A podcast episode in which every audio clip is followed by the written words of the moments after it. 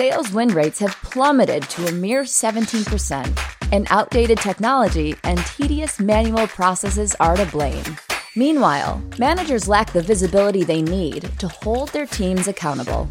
But imagine a world in which these crippling issues are solved automatically. Revenue.io automates the most frustrating parts of sales so reps can focus on what they do best selling. Completely automate pre call research, logging conversation data in your CRM, writing post conversation recap emails, and prioritized outreach. And as reps book more meetings and close more deals, managers gain the real time insight they need to scale what's working across their entire team. Ready to say goodbye to tedious sales processes and watch your win rate soar? Head over to revenue.io to learn more.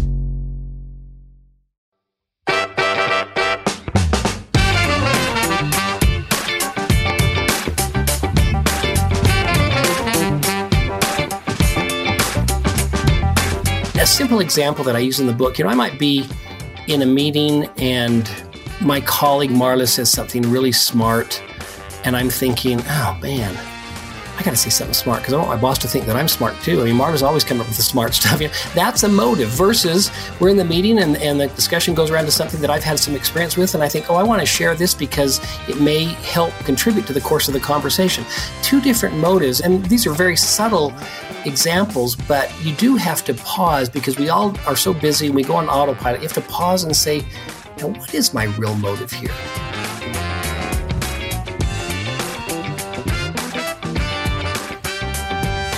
Hi, friends. Welcome to the Sales Enablement Podcast. I'm your host, Andy Paul. Now, that was Todd Davis. Todd's the Chief People Officer for Franklin Covey and author of a book titled 15 Proven Practices to Build More Effective Relationships at Work, which book could just as easily have been titled Get Better 15 Proven Practices to Build More Effective Relationships in Sales. I mean, what I enjoyed about this conversation with Todd is that you'll learn that building relationships at work is very similar to building them with your buyers and with your customers. That, that you have to view the job of helping your customer make a purchase decision as the job of building a team of stakeholders and getting them all on the same page at the right time. So, Todd and I are going to talk about how to build credibility through how you behave, in particular, how you demonstrate character and competence. Now, you all know how important I believe character is and how easily buyers sense whether you have good character or not. We're also going to dig into your motivations. You know, one of my favorite quotes of all time is Ralph Waldo Emerson What you do speaks so loudly, I cannot hear what you say, which I managed to bungle that quote in this conversation. But the point being is, are your motives, are your motivations aligned with your values and your actions? If not, it quickly becomes very clear to your buying team. And more importantly, are you even aware of what your underlying motivations are? You know, if you're telling your buyer that you're there to help them, but then pressure them to close the deal before the month end, they'll become quite aware of what your motivations truly are.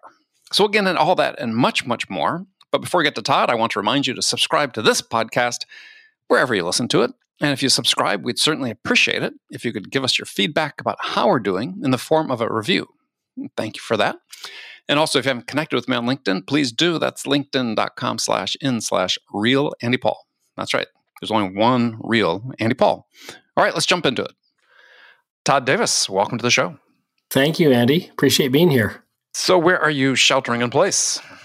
Well, I uh, live in Salt Lake City, Utah, where uh, I work for a company called Franklin Covey, and our headquarters are here, and I live not far from our headquarters. Short commute, if you had one. It is. yeah, back when I went back when we used to have them, it was pretty short, twenty minutes. so, has this been a big transition for you to you know to the work from home environment? Um, you know, with with our organization, uh, we have in the U.S. and Canada, we have about nine, just under 900 employees, and uh, probably 700 of those 900 have been home office forever. I mean, that's that's the nature of, of how they're structured. Our corporate offices, where I work, uh, this has been a new thing for us, and so we're we're all adapting. We actually had a flood in our building several months before the coronavirus hit, and we had to leave the building for several weeks while they repaired all the damage. And so we had kind of a dress rehearsal for working from home, if you will. Worked out well. Yeah, well, get people accustomed to it. So for sure. Well, we're, we're going to talk today about uh, one of your books that you've written called Get Better 15 Proven Practices to Build More Effective Relationships at Work. And I picked this up originally a couple years ago. And because, yeah, I'm my philosophy of sales is that it all starts with the human to human aspect of, of sales, making that connection, building that relationship, which, yeah, quite frankly, is not in fashion with some people in, in sales these days. So I sort of retitled your book, Get Better 15 Proven Practices to Build More Effective Relationships in Sales. So, um, what I thought was interesting about, well, several things interesting about your book, but one of the things is that as you talk about building teams, what you're really talking about is building yourself well, that's that's exactly the approach I took. Uh, I, have been, as I mentioned, I've been with Franklin Covey for about 25 years. In the last 16 years, I've been in the role of chief people officer, and in that role, I've observed and coached leaders and others at all you know levels within the organization.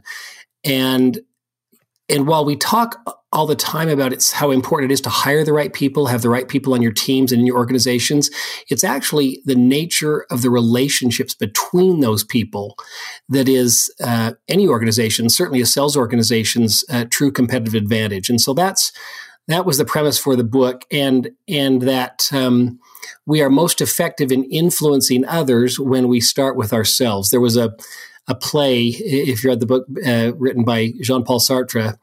Uh, back in 1940, and and the play is called No Exit. And he just very yep. quickly he the play begins with these three people, these individuals in the afterlife, and they're in this room, trapped in this room. Why it's called No Exit. There's no doors, windows are bricked up, and they start to irritate each other as as any of us would.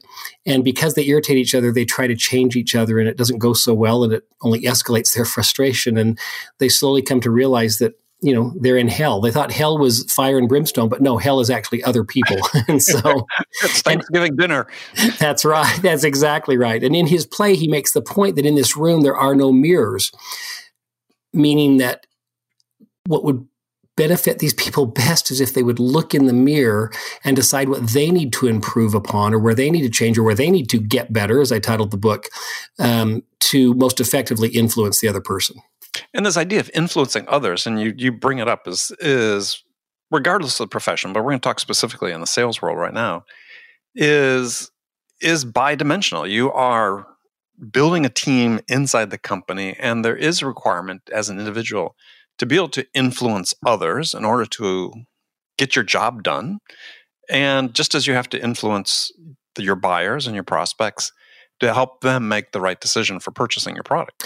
Agree 100%. I mean, when when people hear the word relationships or building effective relationships, many think, well, that's a nice to have, but I've, I've got a lot of, you know, work to do, or I've got a project to complete, or I've got this revenue I've got to bring in, and don't really have time to stop and, and talk about relationships. But just to your point, unless you are I don't know, a pro golfer, or maybe you you run a company where you are the only employee. Well, the rest of the world, we all get our results with and through others. And so developing and continuing to improve upon these effective relationships is more much more than just a nice thing to have but it's really really foundational to achieving every one of the important goals that we're all trying to achieve because again we all get results with and through others well relationship is one of these interesting words that has become freighted with with meaning that that that's said in some cases in sales you hear people write about oh you know you don't need to have a relationship with the buyer because they think that a relationship connotes a friendship as opposed mm-hmm. and so I, I I've started using the word connection versus relationship to sort of, sort of take some of that uh, fraught meaning away from it, so people understand is you, you need to have a this connection, you, this at a human level that that, uh, and we'll get into some of the characteristics you know behind that connection but it ultimately boils down to influence. You're right. It's a great point. Whether whether we call it a relationship or a connection, it's it's the level of trust, in my opinion. It's the level of trust you're able to to build between the two of you. In the Seven Habits of Highly Effective People, Stephen Covey talked about your EBA, and in fact, it's one of the it's one of the practices of the fifteen. I I titled it "Take Stock of Your Emotional Bank Accounts," and mm-hmm and much like a financial bank account in our relationships or our connections as you're calling them with others we make deposits and we take withdrawals. Unlike a financial bank account we, we should never be making deposits with the intent of taking a withdrawal but but our eba or our emotional bank account with others is all about the level of trust we have with with our clients with our sales colleagues with with everyone else. And and when that when that level of trust is high, then work goes so much smoother and so much more productive and effectively. When that trust is low, then just the opposite happens. And so it sort of starts, and you talk about this in the book. It starts with credibility, which without credibility, there's no trust. And but credibility is built on built. Excuse me, easy for me to say today. Um, is is it's based on two things that I I talk a lot about is is character and competence, and and character is one of these things again that that I think we don't talk enough about in business and certainly in sales. You know, when when they're interviewing people, oftentimes talk to managers. Well, you know, how do you assess someone's character? Are you asking questions about their their character and their values? And the answer often is no. No, it's a great it's a great point. Character is is foundational, and and and as you stated, and as we state in the book, you must have both to be truly credible. But character, I liken this to the roots of a tree. It's foundational, and it's but it's the thing we can't necessarily see, much like we can see the competencies or the skills of the person. And but but but the root system in a tree is the thing that makes all the difference. That weathers the storms, that helps it intertwine with with other trees. And so this character, you know, your integrity, your um, honesty, quite frankly, your your intentions of what it is you're really trying to accomplish, all plays into someone's character, and it is uh, just like the roots of a tree. It is foundational to to anyone's uh, effectiveness and success. Right. I mean, there's an old expression about character. You talk about it in the book as well as its characters doing the right thing when no one is looking, mm-hmm. and and I think that's that's so important. As just as you said, it's foundational as, as who you are and I have found over decades in sales and selling to people around the world, different cultures and so on, one thing people really glom onto really quickly is yeah, do I, your character, right? Do I, this first perception of who you are is really based on our character. I agree. It's it's you know we're a sales organization as well, and we have the term we use for our, our salespeople, where many call it account executive, we call it client partners, just to reinforce uh, just what you're talking about. Does the client feel like you're really here to help me, or are you here to sell me something?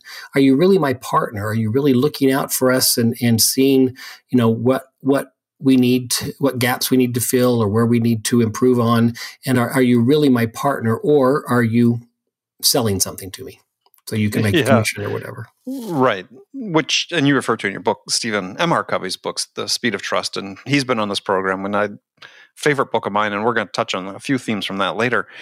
You had an interesting story in the book about, yeah, how character doesn't mean that you're perfect. and I think that that, you know, this is something that people time, oftentimes mistake is think, you know, if they're in sales, they think, oh, if I make a mistake, you know, i am just going to screw up, and and they so then become sort of paralyzed by this idea that they can't act in a way that that's authentic to them because they're afraid of screwing up. And and so, if you don't mind, tell us the story about uh, the missing contract. Yeah, well, it, it's uh, I'm just chuckling because uh, it, it, was an embarrassing time, but it was a huge lesson in character to me. I used to work in the medical industry, and and I was in charge of putting contracts together with physician groups that we would use. And this is again, I'm I'm not a spring chicken, and this is back in the day when we actually used typewriters and there were not electronic files. And this particular contract was going back and forth between our company and the contracted physician group, and we were making changes and edits. We had a deadline when we needed this group to start seeing our patients. And again, I was a young manager, and all of a sudden we're down to the final wire. We have a couple of days left, and the contract went missing, and nobody could find the contract. And and they swore they had given it to us and we swore we had given it to them. I remember specifically seeing it and giving it to this woman by the name of linda meek if she's ever hears this my presentation, she'll never forgive me. But I remember Hello, giving it to her. Yeah, that's right. And so, anyway, we, we, everybody was frustrated. A lot of work had gone into this, and there was no copy of it.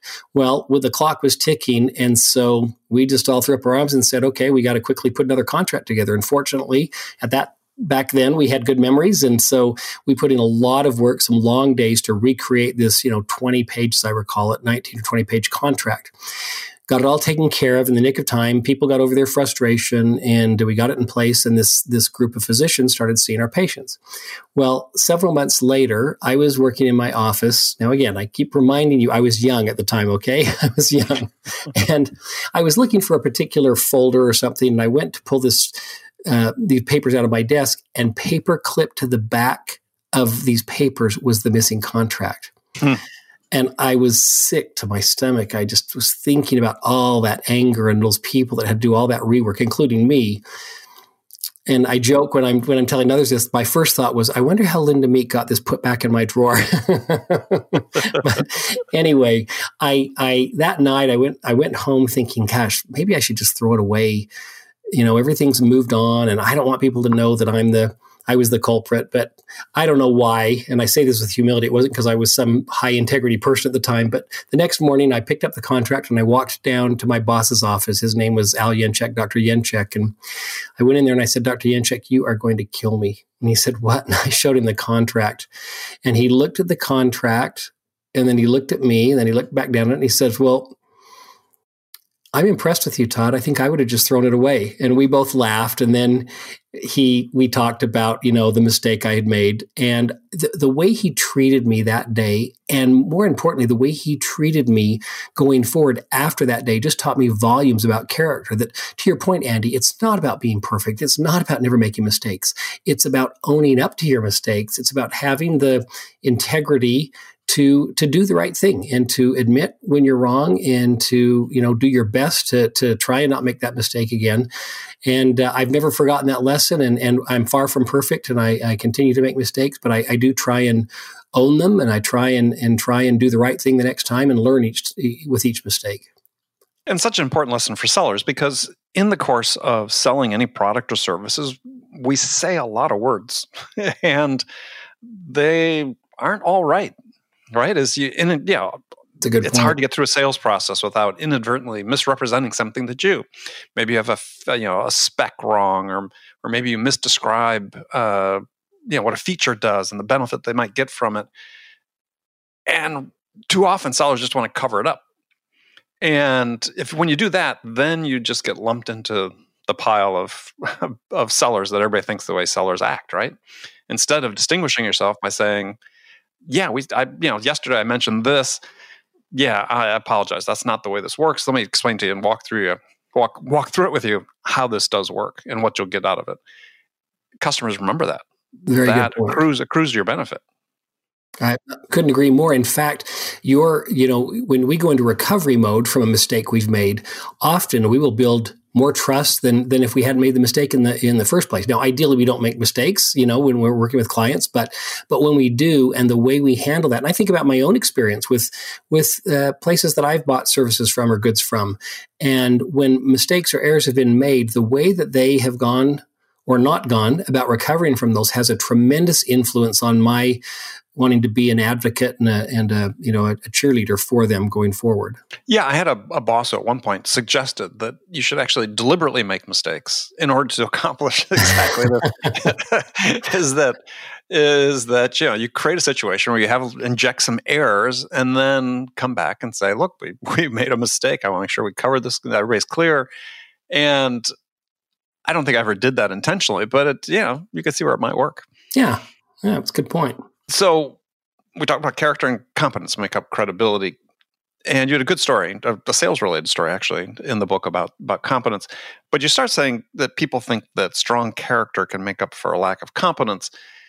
And I agree with you. That's that's not the case.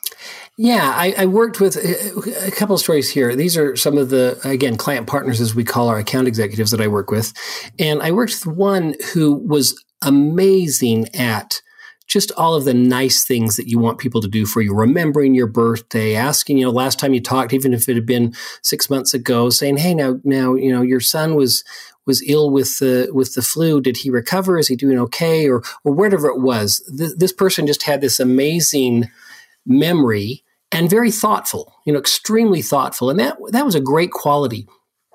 But what I started to learn the more I, I worked with this person is that they they I don't know that it was intentional, but their whole life because they had been that way, they hadn't spent as much time or energy focusing on building and developing their skill set and their competency. And I bet in certain situations they were able to get by with just this tremendous amount of thoughtfulness and consideration of others that made everybody like them and and so they continued to, you know, have work and and be hired.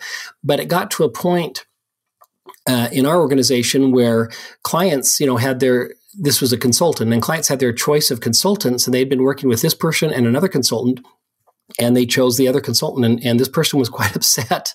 But uh, again, what I could see, and they and they couldn't see as clearly as just the other consultant. Well, well, certainly respectful and and nice, maybe not off the charts, considerate and thoughtful like like this you know one consultant was they had the skill set and had kept and continued to invest in themselves and, and keep up on their skills that they could really provide that value. And so it's why i make the point that you know you've got to have both character and competence and a whole lot of one doesn't make up for a lack of the other. You've really got to be strong in both. And, and, and like you know alternatively we've had uh, i've worked with salespeople who are masters at their product knowledge or at their consultative abilities but but they're uh, not just it's not just about being thoughtful, but they're they're maybe don't have the integrity that you would hope mm-hmm. everyone would have, and and that doesn't work either. And so it, it's it's really a careful balance of both. Yeah, I mean, you in your story about uh, Craig and Marta in the book about Craig, who they were sort of you know up for contention for taking on the I guess a project, and Marta won over Craig. When you said that Craig had allowed his competence to wane, and and this is this is such a critical thing for sellers. And I spent a lot of time on my soapbox on this show talking about it. Is this idea that you mentioned is investing in yourself, mm-hmm. right? Is is we all have if we don't invest in ourselves, we all have expiration dates, sell by dates. And and I think it's as true or maybe more true in sales than anywhere because oftentimes you're working with uh, selling products and services that are continually evolving. You're buyers' behaviors and the way they can access and process information is changing. And if you don't acknowledge that and say, well, I need to invest in myself, I can't rely on anybody else to. It'd be nice if my company trained me, they give me content to read, training, great. But at some degree, you got to wait. you and to me, this is sort of a character issue as well. Is do you have the character to admit or have the intellectual humility to say, yeah, I need to keep investing in myself in order to be relevant on what I'm doing. So so critical. Um, uh, again, referring back to Seven Habits, which was which is kind of our operating system at Franklin Covey, one of our one of our foundational solutions. Habit seven is to sharpen the saw, and it's it's about renewal in you know mm-hmm. the body, heart, mind, and spirit. And and you know you've seen the studies, I've seen the studies, and and I used to kind of scoff, not scoff at them, but but wonder how true they were. But but boy, they're proving true. And that is that within it's predicted now that like within 15 20 years, 40% of the work that is done by human beings will be replaced by artificial intelligence. And we see it happening all around us. And it's just one of many indicators to me that, boy, if, if you don't continue to invest in yourself, if you don't continue to learn and grow, regardless of your age, regardless of your, of your um, professional level, you are going to be obsolete you are going to you know quickly or slowly become obsolete and less relevant. Uh, and and so I think we owe it to ourselves. We owe it to the teams we work on or the companies we work for to continually be investing in ourselves to staying up on on new trends and and new new products and new services and, and just keep that continual renewal going. Right. And I think it's really important for people to understand that what that renewal constitutes is then when you use that statistic about you know jobs being replaced by artificial intelligence, is that they're not taking on the jobs that require complex thought, that require building nuanced relationships with people or you know synthesizing information in real time to present you know new solutions or new opportunities for cu- customers. It's the repetitive stuff. You know the lowest sort of the lowest level task mm-hmm. the low hanging fruit. And so if you're in sales and you're sort of kicking along at the bottom of the the chart in terms of performance yeah, you can sell stuff just by sort of going through the basic steps. But at some point, those basic steps, to your point, may be able to be automated. And so yeah. you got to look at at higher level skills. What are the things that you can invest in yourself? Uh, is not just going to be knowledge as much as sometimes about how you think, how you perceive the world. Exactly. Okay, so we've talked about that. I mean, incredibility. This whole idea of reinvention and renewal when I talked with Stephen M. R. Covey on the show, we I forget the stat he used, but it's you know the number of times you basically have to reinvent yourself. You know, it's like I think he used the stat like in his book is every two and a half to four years, something like that. Mm-hmm. You pretty much have to reinvent yourself in order to stay relevant. And I think that I like that term reinvention perhaps better than renewal, but because maybe it's more descriptive in my mind. But I mean, I look in my own career is is in sales over decades here is I'd counted it out the other day. I think I had maybe eight or nine significant reinventions of myself. Mm-hmm. You know, from from being a field salesperson to being a uh, a marketing person, basically to um, working at my first startup that I'd never worked at before, and building a sales channel to uh, you know, being a VP of sales at a high growth startup, all these steps along, being a consultant, being a podcaster, you know, these are all things that require investment. And if I hadn't done it, I would have been yeah, irrelevant a long time ago. Left in the dust. Yeah, no, it's a, it is a continual, and I love the term reinvent as well. It's a continual evolve, uh, you know, ongoing involvement, and and it's not, you know, when we say we've reinvented ourselves every four years, it's not like okay, we do this and then we stop, and on this day, here we go, and now I'm switched again. It's this ongoing, you know, evolutionary thing, week to week, day to day, where we we we smart people uh, take their time as they put together their weekly plan, what they're going to get accomplished, that they block out time to, you know, read that journal or read this additional book or, or take this course or whatever. And so it's this it's this um, ongoing process that I think um, benefits everyone to to to really buy into and be participating in.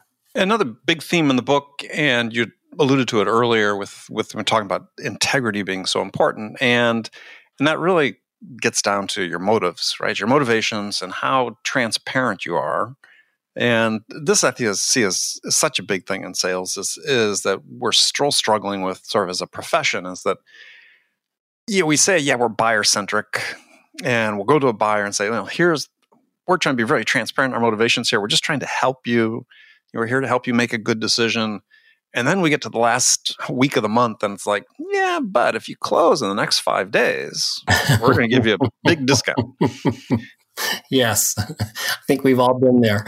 right. and that's endemic to the way we we do business and sales.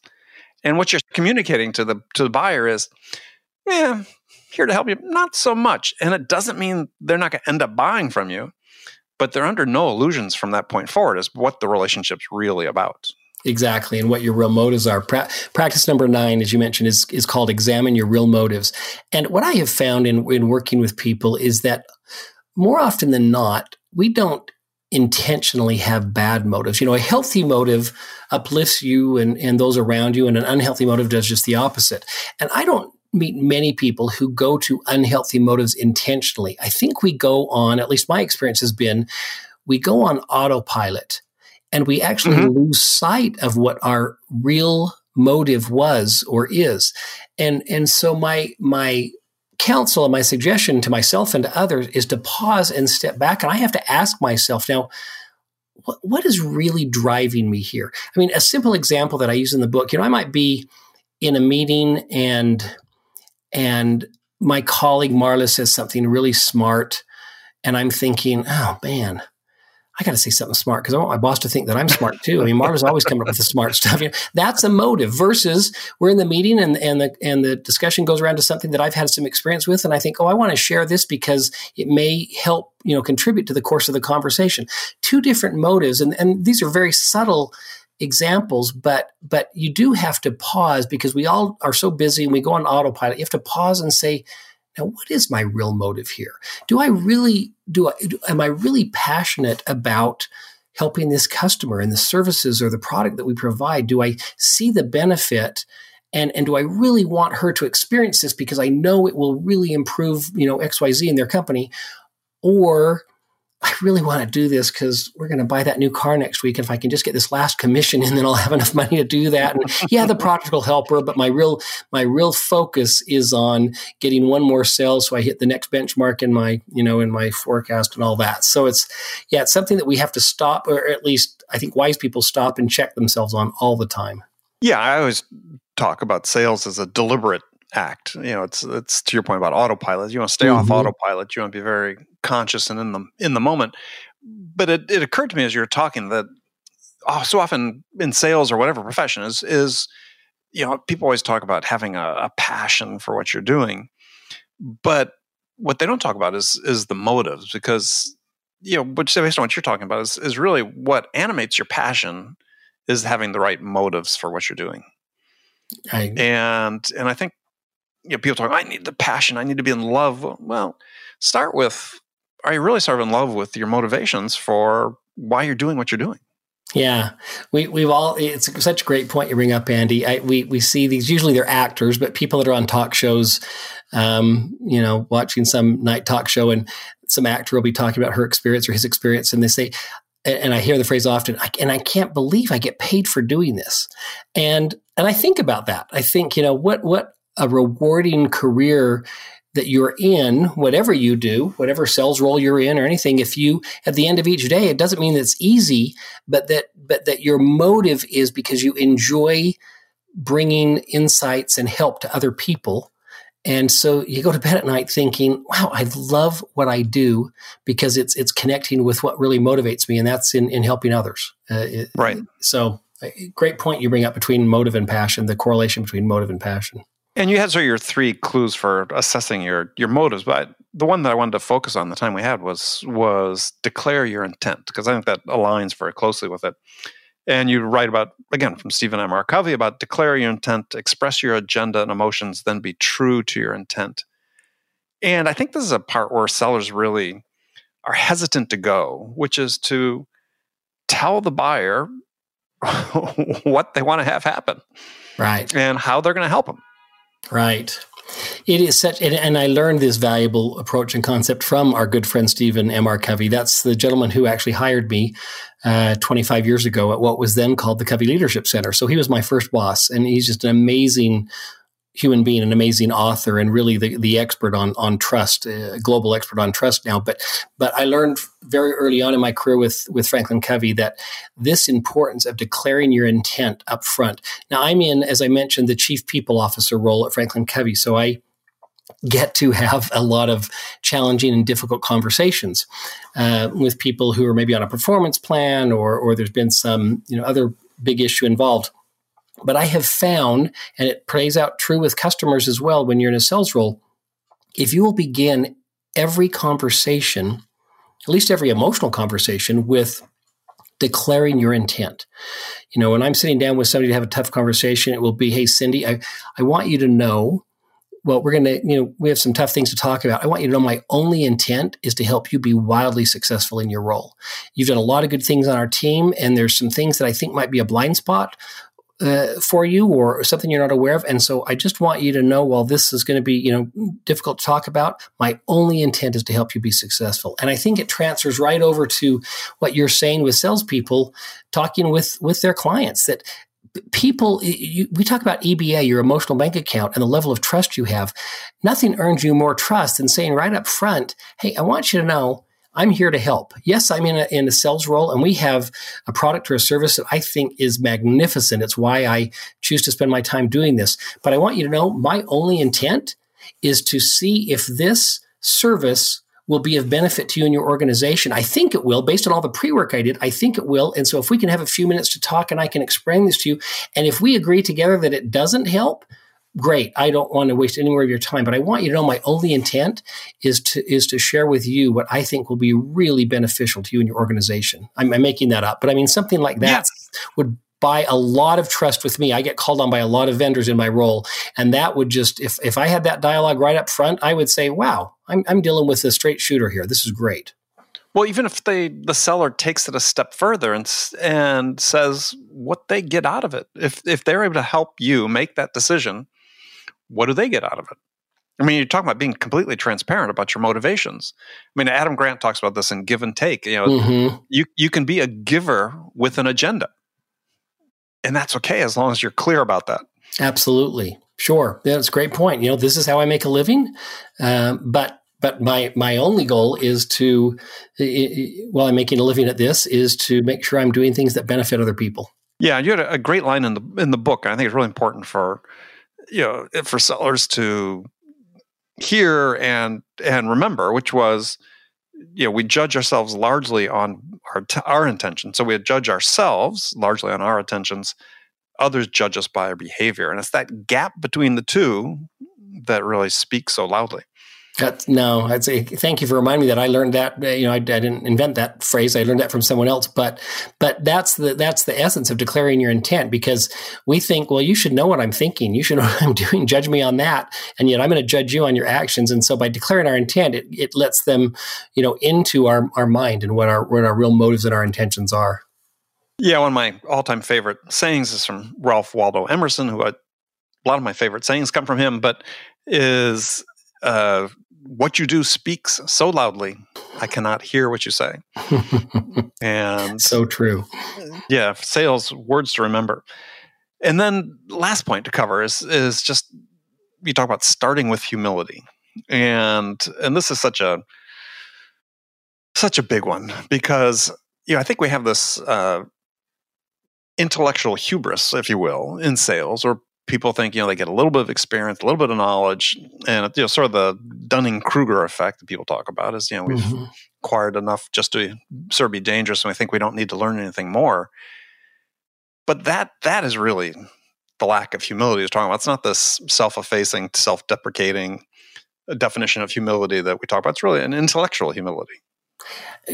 Yes, I, I, I agree 100%. I, I, I have found in my career that there are – people who actually, while they don't say it this way, they, they act as if or think as if humility is a weakness. Humility is actually the greatest strength you can have because it says, you know, I don't, I don't have to have all the answers. In fact, I don't have all the answers, and, mm-hmm. and but I'm going to get the answers for you, and I'm going, but but I'm not. I'm not the end all be all, and it does happen in in a lot of in a lot of uh, roles or a lot of industries, but it happens in sales a lot. Where no, this is how I show my credibility is that I know it all and that I'm, you know, I'm the the the the, the guy or the woman with all the answers, and and that's just the accomplishes just the opposite of what you want. Um, it's it's a false sense of of, of credibility, uh, and again, you can't be the oh shucks. I don't know anything kind of guy. And, you know, well, the martyr, that's not it either. But humility is this quiet strength that says, look, I've really paid the price to learn as much as I can about your company and what your needs are, but I don't have all the answers. I have integrity and I'm going to make sure that we, you know, deliver on what we promise we can deliver and things that I, I don't have answers on or where we make mistakes, we're going to, we're going to make it right. And, and all of those are, are, you know, actions of humility. Yeah, I mean, you had the this phrase in the book that humility keeps me curious, mm-hmm. and and that is so true.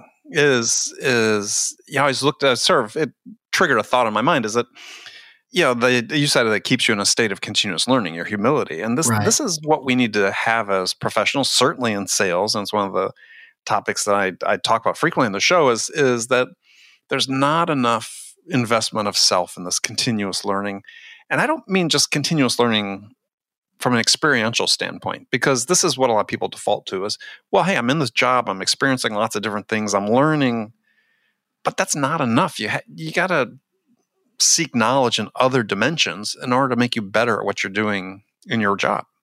I, I, I, couldn't agree more, Andy. I I do a lot of uh, I, I, do final interviews with with our final finalist client partners before they before they the hiring manager makes a decision to bring them on. I meet with each one of them, and and we call it you know the different competencies we look for. We look for consultative selling, which everybody looks for, but but how I look for consult someone who's very consultative is just what you said their natural curiosity. They ask a lot of good questions not because every sales course tells you to ask questions but because they're naturally curious. And and that speaks volumes to me about how consultative they're going to be and honestly how humble they are. If they're naturally curious that they're they're asking these questions because they really want to know because they don't know and that's mm-hmm. that's the essence of humility. No, I, I don't know. I'm, i really want to know now. Why do you do this this way? Why did you Why do you have this process? Or how come you do it? And I, and I'm genuinely curious and interested in you and in your company and your in your operations.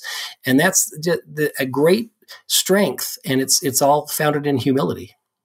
Yeah, I thought one of the great things you talked about in the book was was uh, you know this link. You said researchers find the link between humility and again, we're talking about this this as an intellectual humility, not mm-hmm. this. I mm-hmm. said this self-effacing behavior. This link between humility and your ability to maintain your self-esteem, which is very important. Sure, absolutely. I mean, it's it's it's the the humility that gives you the the open mind and, to my mind, the resilience to withstand the tough times. Yeah, I I I, I agree. Excellent. Well, um, Todd, it's been fantastic to talk with you. Oh, I've learned a lot from you. I really appreciate this opportunity. Thank you for for asking me. Well, thanks for coming. So, if people want to connect with you, how would they do that? Uh, if they go to, well, if they go to the franklincovey.com website, as you mentioned, I'm on the executive team, and so you can find me there. And uh, then specifically to the book, it's uh, getbetterbook.com. And then there are links there as, as well to connect with me and, and more content on the book. Perfect. All right. Todd, thank you very much. We'll look forward to doing it again. Thank you, Andy. Good to meet you. Okay, friends, that's it for this episode. First of all, I want to thank you for taking the time to listen. I'm so grateful for your support of this show. And I want to thank my guest, Todd Davis, for sharing his insights with us today. If you enjoyed this episode, please subscribe to this podcast, Sales Enablement with Andy Paul, on iTunes, Spotify, or wherever you listen to podcasts. And if you could also leave us a rating or review and let us know how we're doing, we'd really appreciate it. You can do all that on your phone in less than a minute as soon as this podcast is over. So thanks for your help. And thank you so much for investing your time with me today. Until next time, I'm your host, Andy Paul. Good selling, everyone.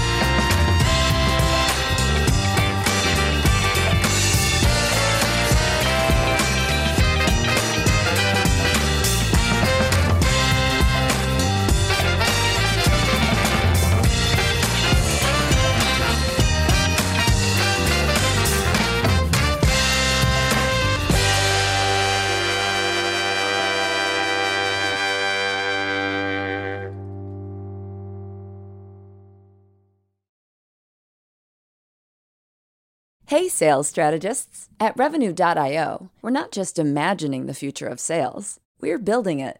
We offer the world's most complete platform for revenue teams, and we're featured in the most recent Forrester Waves for both sales engagement and conversation intelligence. With Revenue.io, you can slash call prep time to seconds, guide your reps in real time to have more successful conversations. And after calls, we generate ready to send recap emails so sellers can keep deals soaring toward the finish line at light speed.